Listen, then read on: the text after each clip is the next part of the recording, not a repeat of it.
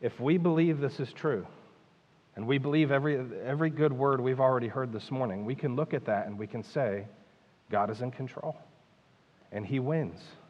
This is what winning looks like. And yes, it's hard, and it hurts, but this is what winning looks like. Continuing in the book of Ecclesiastes this morning, here's some quick things to know, or maybe you forgot. It was written by Solomon in the last decade of his reign as king in Jerusalem. And he's looking back on his life and he's making observations, and his observations are heavy. They're unapologetically raw and real. This was the wisest man who ever lived, and he confesses he's tried things his way, he's tried things God's way, and none of it seems to make any sense. And what, he, what he's forced to come to grips with over and over and over again in the book is that apart from God ruling and governing all things, you can't make sense of this life. Everything under the sun, he uses that phrase 29 times in the book. Everything under the sun is vanity, uses that word 38 times in the book. Everything in life is like striving after wind, he says over and over again. Nothing lasts, life is but a breath, it's fleeting, and nothing seems to ultimately matter. Everything's meaningless. And if you remember from the last sermon we saw last week at the end of chapter 2, Solomon comes to a point where he, he sees all this and he hated life. He says he hated life. But it was at that point where he was brought low that God revealed his truth. And that's often the case in, in all of our lives. But it was, it was at that point God revealed his truth, and what he comes to find out is, you know, life is unfair for the sinner and for the righteous. Death doesn't discriminate between sinners and saints. But the righteous, the one who knows and loves God, has the advantage and can actually enjoy the simple blessings that God gives in this life. And so, and so there's contentment there. We can have contentment there. To quote an, an old theologian, Augustine of Hippo from late fourth century, he, he said, God, our hearts are restless until they find their rest in thee. And that restlessness is what Solomon recounts in his life under the sun in the book of Ecclesiastes. And the rest that he finds is ultimately in the sovereignty and providence of God. That's what's on display here in chapter 3 that we're looking at this morning. Solomon starts highlighting the sovereignty and the providence of God. And that's why the title of the sermon this morning, as you can see in your bulletin, is An Enthroned God. I know I, will often hit y'all with quotes from C.S. Lewis and, and, uh, and Charles Spurgeon, and it's just because they're so good at, at putting words to ideas that we really need to be able to capture, right? And it's my job to read all the books so that you know, I, I can, you don't miss anything. I can share it with you. So I, before we read the passage this morning, I want to whet your appetite with a quote from Charles Spurgeon about God being on his throne. He says, Men will allow God to be everywhere except on his throne. They will allow him to be in his workshop to fashion worlds and to make stars. They will allow him to be in his almonry to dispense his alms and bestow his bounties. They will allow him to sustain the earth and bear up the pillars thereof, or light the lamps of heaven, or rule the waves of the ever moving ocean. But when God ascends his throne, his creatures then gnash their teeth. And when we proclaim an enthroned God and his right to do as he wills with his own, to dispose of his creatures as he thinks well, without consulting them in the matter, then it is that we are hissed and execrated and then it is that men turn a deaf ear to us. For God on his throne is not the God they love. We don't mind a God who makes us and loves us and gives us stuff. But we tend to mind a God who rules over us. But, you know, I think Joseph might have mentioned this already. It, it was Michael. It was Michael. A God whose, whose will can be overpowered by our own, or a God who doesn't know better than we do, it isn't God at all, is he? We don't need a weak, ornamental God. We don't, we don't need a God who, who's just an accessory to the wardrobe of our lives. We need a God who is on his throne, who is outside of space and time, and who doesn't need our permission to rule over his creation the way that he sees fit. With that in mind, let's read together God's word from Ecclesiastes chapter 3. We're going to read the whole chapter. Now hear the words of the one true and living God. Y'all, when I read this, I know a tune's going to come to mind. You've heard this song before. I just ask you to resist the temptation to sing. All right. For everything, there is a season and a time for every matter under heaven a time to be born and a time to die, a time to plant and a time to pluck up what is planted, a time to kill and a time to heal, a time to break down and a time to build up, a time to weep and a time to laugh, a time to mourn and a time to dance, a time to cast away stones and a time to gather stones together, a time to embrace and a time to refrain from embracing, a time to seek and a time to lose time to keep and a time to cast away, a time to tear and a time to sew, a time to keep silence and a time to speak, a time to love and a time to hate, a time for war and a time for peace. What gain has the worker from his toil? I have seen the business that God has given to the children of man to be busy with. He has made everything beautiful in its time. Also, he has put eternity into man's heart, yet so that he cannot find out what God has done from the beginning to the end. I perceive that there is nothing better for them to do than to be joyful and to do good as long as they live. Also, that everyone should eat and drink and take pleasure in all his toil. This is God's gift to man.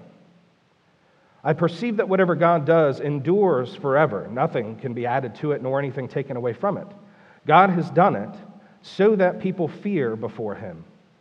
That which is already has been, that which is to be already has been, and God seeks what has been driven away. Moreover, I saw under the sun that in the place of justice, even there was wickedness, and in the place of righteousness, even there was wickedness. I said in my heart, God will judge the righteous and the wicked, for there is a time for every matter and for every work. I said in my heart with regard to the children of man that God is testing them, that they may see that they themselves are but beasts. For what happens to the children of man and what happens to the beasts is the same. As one dies, so dies the other. They all have the same breath, and man has no advantage over the beasts, for all is vanity. All go to one place. All are from the dust, and to dust all return. Who knows whether the spirit of man goes upward and the spirit of the beast goes down into the earth? So I saw that there is nothing better than that a man should rejoice in his work, for that is his lot. Who can bring him to see what will be after him? This is the word of the Lord. Father in heaven, God, I pray that you would help us to hear your word by the power of your Spirit. And God, that you would move me out of the way that you would strengthen your church. Encourage us this morning. Embolden us. In Jesus' name, amen.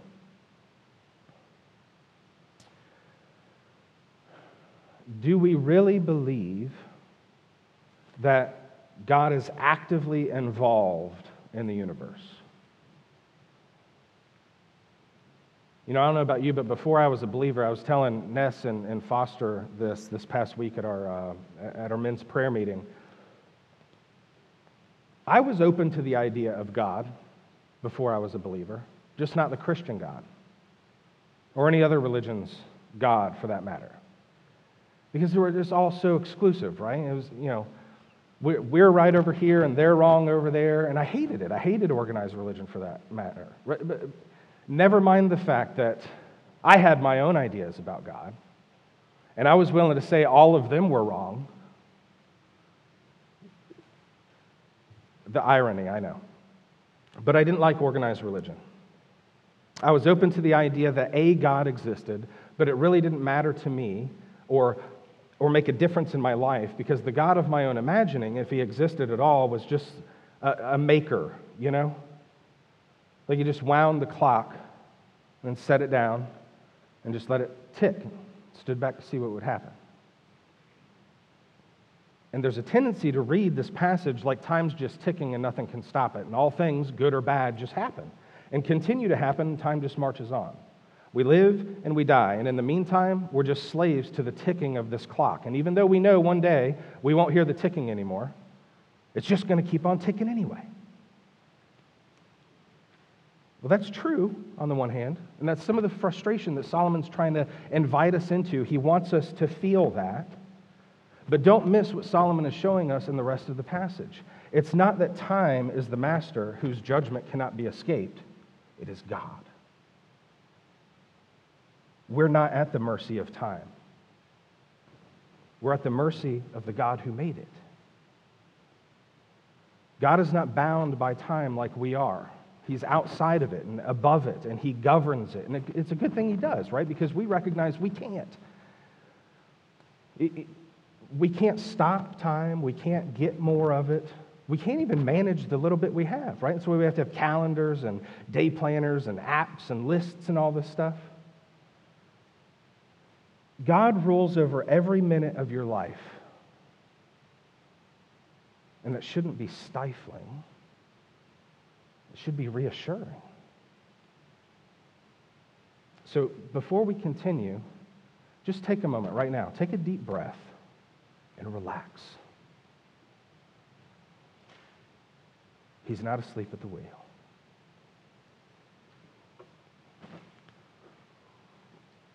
The main idea of the sermon this morning is knowing God is on his throne doesn't rob you of freedom, it gives you peace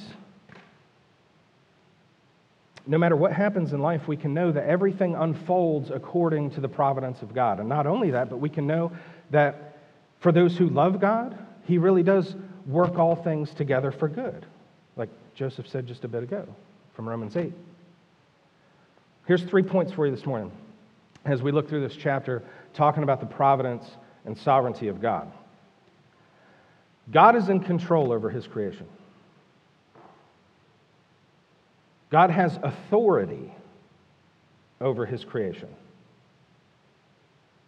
And God chooses to be present with his creation.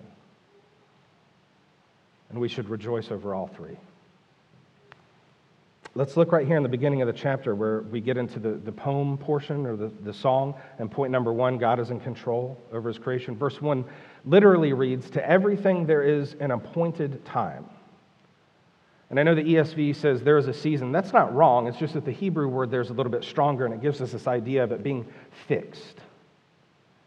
It's been appointed according to the divine plan of God. These are not just things that happen, these are not just times and things that happen to you. These times have been appointed by God. I'm not going to go through all of them, but as I, I thought about these verses the past couple weeks, what struck me most is that there's an appointed time in God's providence to mourn. That's hard. We don't like that time. We really try to avoid it at all costs. Last night I was on the phone with my, my best friend of 30 years. And uh, at some point in the conversation, you know, I knew, I knew his grandmother was ill, and he says, I got to let you go. My mom just texted me, my, my, my grandma died. And I said, Man, I am, I'm so sorry. And he said, You know, I'm not, um, you know, she was suffering, and, and she's not suffering anymore. I said, Yeah, but you are. You know? You are. And you know what I realized as I thought about this? God wouldn't put that there, that time for mourning, if you didn't need it. Isn't there a healing that takes place when you allow yourself to mourn, when you when you embrace the grief for a season, not forever, but for a season, instead of ignoring it or trying to fight against it. That time has been appointed by God for you. There's a time even for mourning, as hard as that is for us. And you know, just a little farther down verse 7, he says there's a time to tear and to sew. And you know, where we get this, you know, if you remember in the Israelites' history, there were times where they recognized that they had grieved God, that they'd gone astray, or just some calamity fell upon them, and they would tear their clothes and they would mourn in sackcloth and ashes. But what was followed by that was a, a season of restoration, where it was time to sew those garments back up again, to stand up and to shoot straight again. That was healing. So these seasons, they're not just things that happen, some good and some bad, they're all good because they're appointed by God. Nothing happens by chance. Things happen because there is a fixed and appointed time for them to happen according to God's plan. Time's not a master, God is the master. He created time, it's under His control. Everything is. And that's what we see in each of these 14 pairs of contrasts we see in this song or poem at the beginning of this chapter. Solomon's using a, uh, a, a, Hebrew literary device here where he uses opposites to, to get the idea of all across. You know? And this happens all the time in the Old Testament. You're familiar with you know, the, the heavens and the earth. What we're supposed to read there, right, if you're a Hebrew reading that, what you're supposed to read there is, and, and everything in between. Jesus is the Alpha and the Omega, everything from A to Z, everything in, in between. So it's not just that God's plan includes each of these 14 pairs of things, it's an ultra emphasis that God has appointed all of it and is in control of all of it. Nothing happens apart from God's plan. And isn't it comforting that as Christians we can know that we are not just being overtaken by time? The time of our births and the time of our deaths are appointed by the God who made us. We're not just in some game of survivor, all hoping to make it out alive.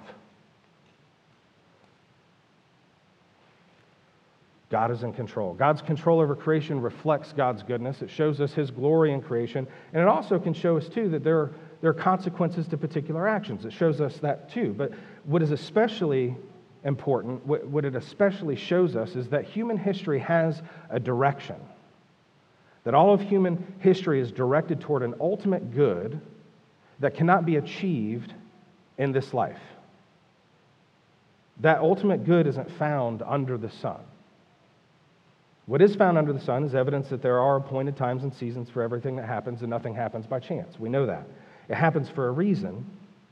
And don't miss this, y'all. Listen, an enthroned God who is good has good reasons for everything that takes place under the sun. And part of him being on his throne means him not having to give you the reasons.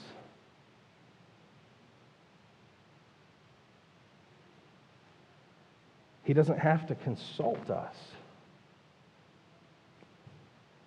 You know, it reminds me about Job. Remember when Job was complaining to God and asking God to explain himself? And God says, That's, yeah, that's good, Job. We'll get to that. But hey, listen, while, while, we're, while we're talking here, check out this awesomeness over here. Isn't that cool? Did you make that? Where were you when I laid the foundations of the earth?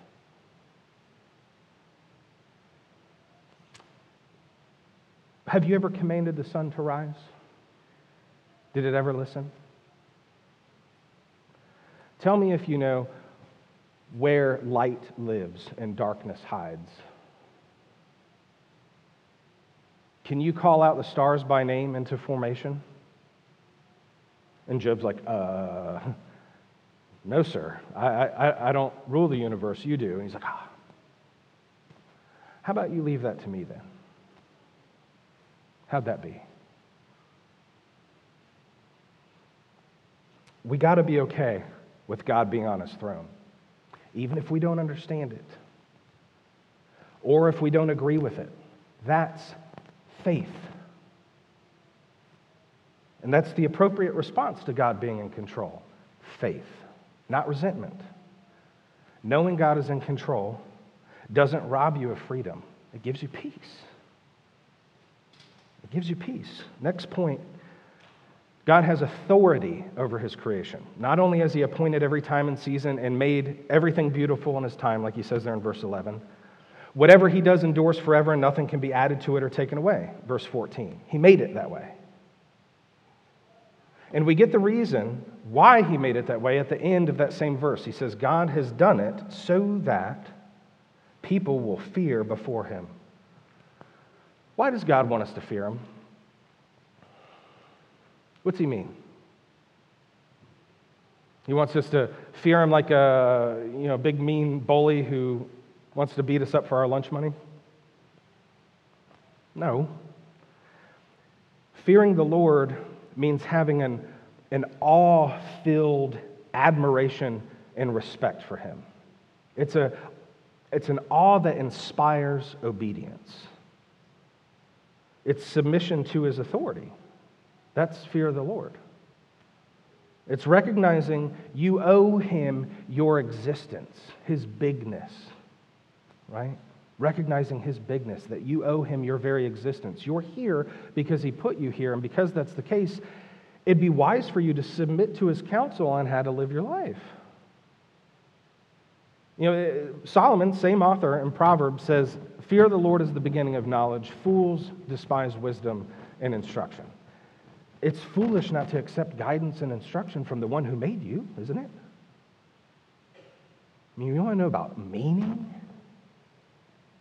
You want to know what, what, what the purpose of life is? Why wouldn't you ask the one who made you? I bet he's got some ideas, don't you? He could, he could shed some light on that subject for us. Fear of the Lord is submitting to God's authority. It's recognizing not, not only does he orchestrate all of creation, he has plans for it, and he also has expectations of his creatures. And, eh, you know, let me just ask isn't he entitled to that? I mean, isn't he due that? Can't he be entitled to having authority over his creation and to expect things from us as his creatures? If he didn't, right, he'd be, he'd be, no, he'd be no different than some just sort of uh, quaint decal or accessory in our lives with just no, no influence whatsoever. You can't, you can't have a relationship with someone who doesn't expect anything from you. Not an intimate one, anyway. And that's what God offers us an intimate relationship with Him that includes us making sacrifices. And we wouldn't dare compare the sacrifices He expects us to make with the one that He made to be in relationship with us in the first place. So, God being on his throne means he has authority over us, and that shouldn't make us cringe. Our response should be willing obedience. It's right and proper that he should have authority over his creatures, and we would do well to seek his counsel and advice about how to live our lives. He knows better than we do. Right? And that's good. Knowing God is on his throne doesn't rob us of freedom, it should give us peace. Rolling into point number three. As we're talking about relationship with God, we've said God is in control over his creation, he has authority over his creation. And point number three, he chooses to be present with his creation. Do you realize that? That's, that's what he wanted from the beginning. He was in the beginning, and there was nothing. And then he made everything, and then he made us. Our kind, our species. The, the man and the woman were in the garden, and they were the apple of God's eye. The, the, the crown achievement that the Father and the Son and the Holy Spirit rejoiced and praised each other over and he walked with them in the garden in the cool of the day. It was his delight to be present with his creation, particularly us. He has made us in his own image. We're different than the rest of his creation. We're different than the animals. We'll get to that in just a minute as we're looking back on that last bit of that par- paragraph from the passage. But before we go there, look back at verse 11 real quick, where he says, God has put eternity into man's heart. God put that longing in us for something out of this world that's indescribable and inconceivable and that rivals any joy found on this earth. And that longing is for Him. You were created with that desire a deep desire for God with us. You were made for it. Solomon learns God put eternity into man's heart. He, he gave us a longing for answers to eternal questions. And, and one of the questions he actually raises, beginning in verse 18, he says, How are we any different than the beasts of the earth? We all die, we all go to the same place, but we're different for precisely that reason. God has put eternity into our hearts. We're meant to wonder and to create and to see what we've created destroyed and to feel pain and to recognize life under the sun is bittersweet. So that we would, we would have this, this aching that we're dealing with, where it's like we have this, this, this song that our heart knows the tune to, but we don't know the words. That we have cravings for things that we don't have the ingredients to make down here. Unlike animals, we are knowledgeable enough to know our condition on the earth and yes, we'll die just like the animals, but unlike them, we live our lives pondering our end. Yeah, we all die. It's just those of us standing on two legs. We live thinking about death. What's up with that? Animals don't do that. You can pretend they do, they just don't. And, and listen, you know, let me just say, I'm a dog lover, okay? I love dogs. I've grown up with dogs my whole life. We have one now. I hope that our family will always have a dog in our home. But a dog doesn't have my thought life. He doesn't worry if he's doing okay as a father. He, he, doesn't, he doesn't worry that God may take him early and his children won't remember him. There's no doubt in my mind our dog Crash, and those of you in our community group have all met Crash. There's no doubt in my mind that our dog loves my wife. But he doesn't warn her to be careful of her surroundings when she goes out alone because he doesn't understand the world the way that I do. He doesn't anticipate death the way that I do, and he doesn't think about what happens after. God has not put eternity into my dog's heart, but he's put it into mine, and he's put it into yours, and that's why you think about those things. That's why you can see injustice in the world and complain about it, rightfully so. In verses 16 and 17, Solomon observes there's wickedness in the place of righteousness and there's no justice. But so what? Who cares? If all we are is beasts living out our days only to return to dust, who cares? This is why. Because God's absence is painful. And we feel it under the sun. We're meant to feel it, to feel his absence, so that we'll long for his perfect presence and his perfect justice. And because God is on his throne, because he is in control of his creation, has authority over it, it's only a matter of time. God is always on time. Jesus came right on time, even after the 400 years of silence, right? Silence from God, 400 years. There was an appointed season for him to live and bring healing and teaching and blessing.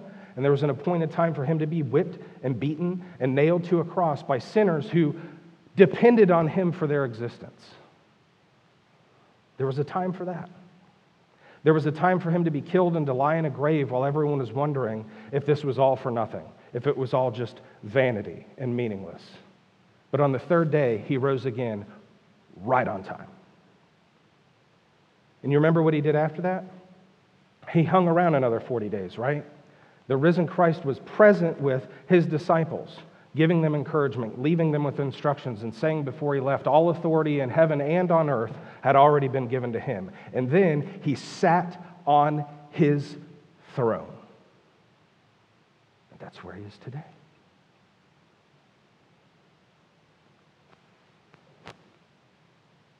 If Christ being enthroned means him being in control over his creation and us, our response should be faith. If Christ being enthroned means him having authority over our lives, our response should be willing obedience. And if Christ being enthroned means God present with us again because of his sacrifice, our response should be to worship him. Our God is sovereign. Nothing happens that's not according to his divine plan. And his divine plan included the greatest injustice the world has ever known. The only innocent man who ever lived dying a death he did not deserve to die. Make sense of that. And his death brought life to those who know and love him. Amazing grace. Knowing God is on his throne will not rob you of your freedom or anything else. It's not there to, to limit you. God's not a taker, He's a giver. He gives you peace. Peace this world was not designed to afford you. Peace that can only come from God's presence, and He has chosen to be present with you. with all his power and all his might and all of his, all of his control and all of his authority and all his big fancy theological words like sovereignty and, and providence, he has chosen to be present with you. That's what I want you to leave here knowing this morning.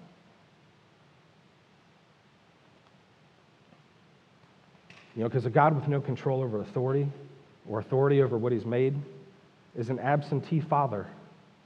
There's no love there. We don't need or want a careless maker.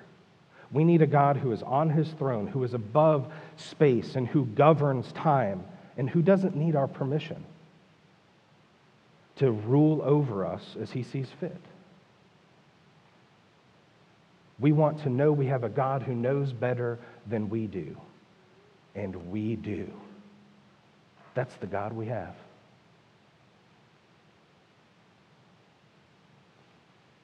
May that give you peace this morning.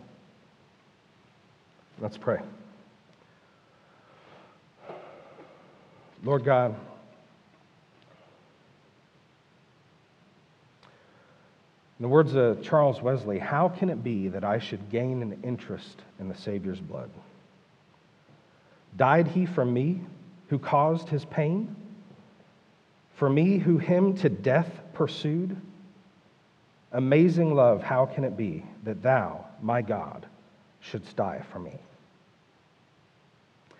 Help us, Father, to rest in the fact that you are sovereign and governing all of your creation according to your divine plan that included you, Lord Jesus, taking on flesh to die in our place. Your love is unfathomable. And help us, Holy Spirit, to be content with what we do not know and to be especially satisfied with what we do know that we have an enthroned God who is with us, even to the end of the age. In Jesus' holy name, amen.